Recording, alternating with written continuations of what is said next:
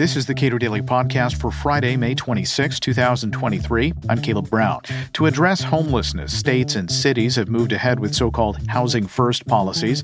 Despite their intuitive attractiveness, the record for Housing First is spotty. In a new Cato briefing paper, Vanessa Brown Calder details why she believes that Housing First, minus a broad legalization of all kinds of housing for everyone, is more likely to fail uh, a variety of states, uh, locations, a variety of different locations have tried this new, sort of new uh, policy, housing first. And housing first is really sort of a it's a philosophy. It's a philosophy that emphasizes the need for permanent housing before tackling other issues such as mental health problems or substance use disorder or unemployment.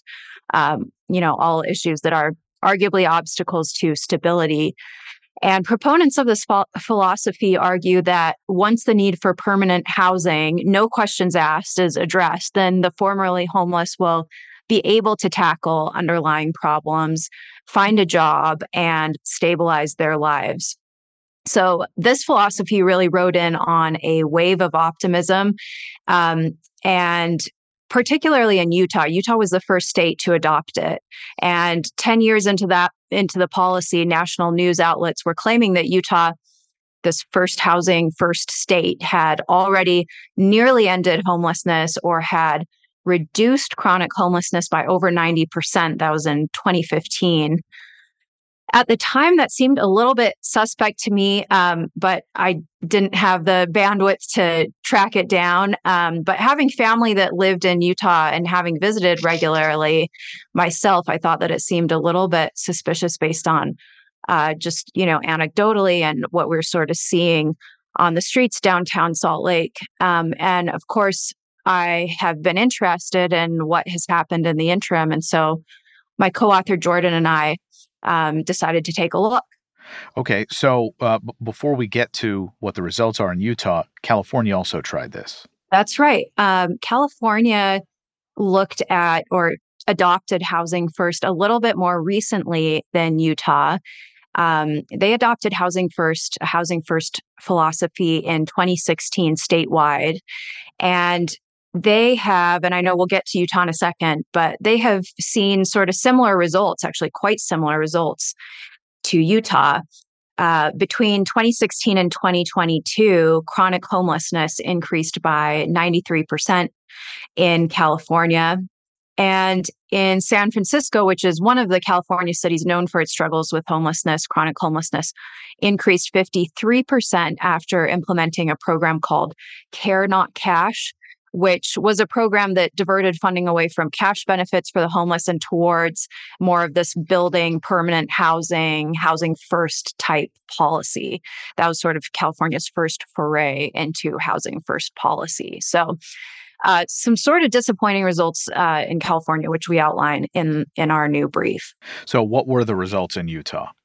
Well, similarly, um, from uh, 2010 on, Utah's chronic homelessness grew by 95%.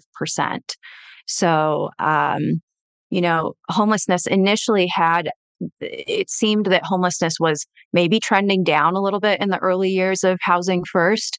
And so that got people really excited. It turns out that one of the the steep drop happened between 2009 and 2010 and that drop seems to be the result of a measurement issue where they changed the definition of uh, uh, of homelessness during that time. So probably has little to do with the housing first policy and much more to do with some of the data issues that occurred during that time frame which is really unfortunate I, am looking at uh, the data that that you put out here, and it seems that uh, where housing first has been implemented, at least in California and in Utah, the uh, a, a, steep decline in uh, homelessness preceded by many years um, the implementation of the policy. Yeah, so there actually was a decline in homelessness in California. And um, homelessness was declining. It had declined in the years before Housing First. And interestingly, the year that Housing First was implemented was 2016, and immediately after, homelessness started to grow. So that's a little shocking, obviously, because with Housing First, you're taking people off of the street, putting them into permanent housing. They no longer count as being homeless anymore. Um, and they're in this permanent housing. And people don't really leave that permanent housing very much um, from the data that we have you know probably 92 to 95 percent of folks actually stay in that housing once they've been given that permanent housing and so it's hard to understand why why homeless numbers would increase uh, directly after this policy is implemented. So, what are the big takeaways then? It, it, doesn't it doesn't seem clear at all that that this policy has had uh, its desired impact. Yeah, that's sort of what we thought too. But in order to um, mix things up a little bit, uh, add a little bit of nuance, we wanted to look at a place where housing first seemed to actually be working.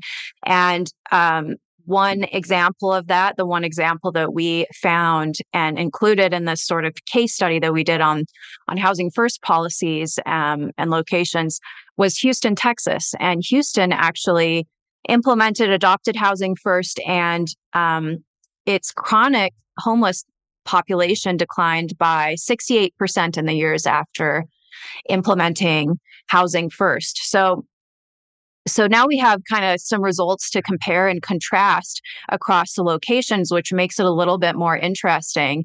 And we can try to figure out what is it about what Houston's doing that seems to be working better than what Utah and California are doing.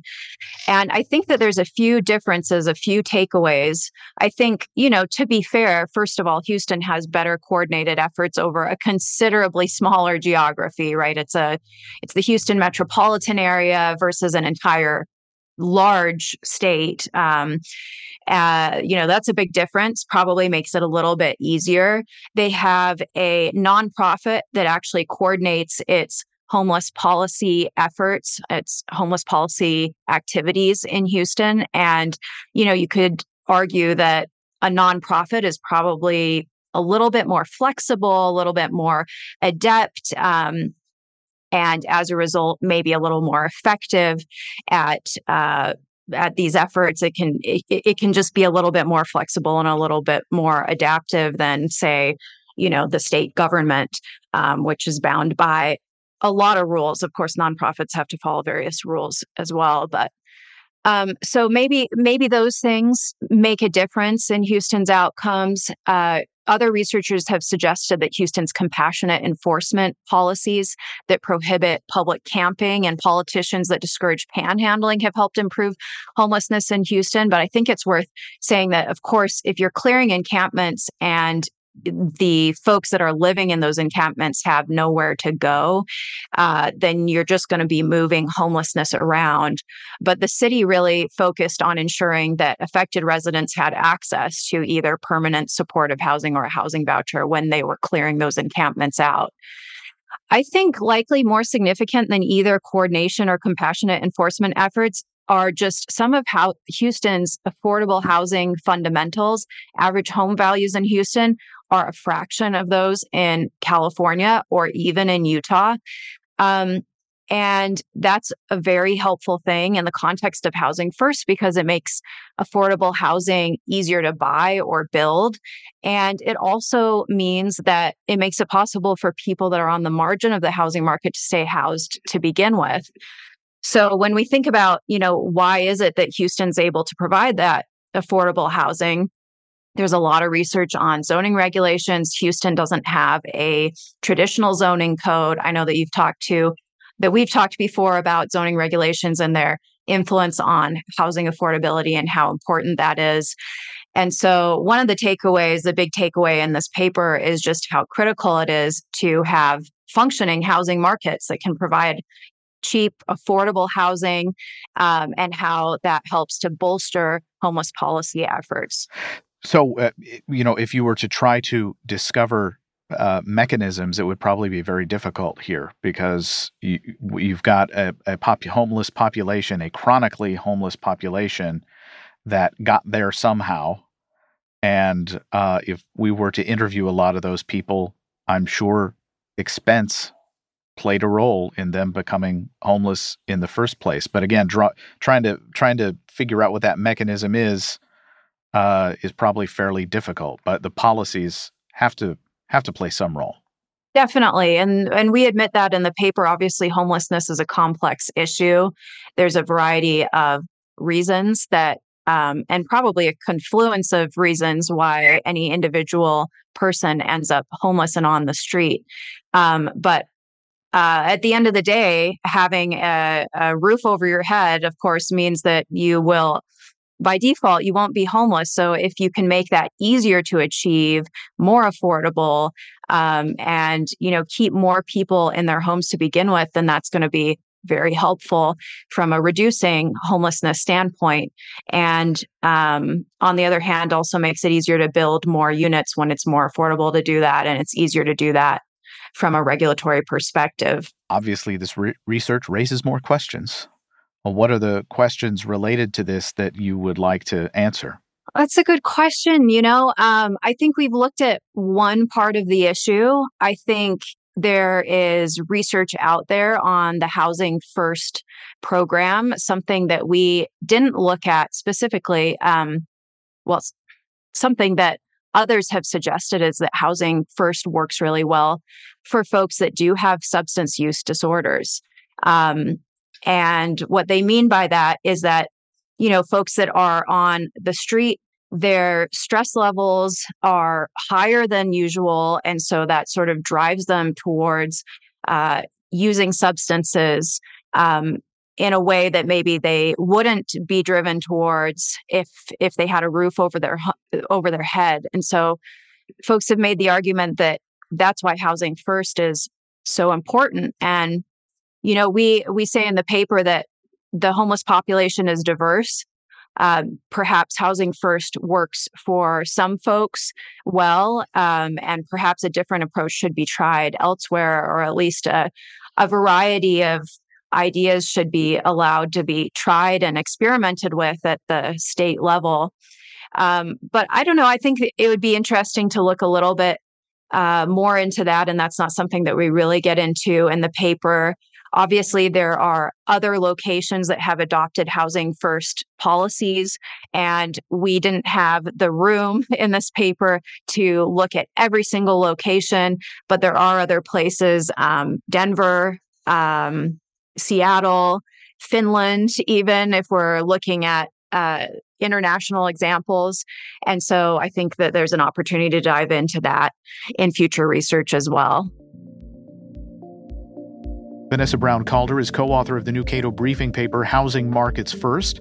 Subscribe to and rate the Cato Daily Podcast and follow us on Twitter at Cato Podcast.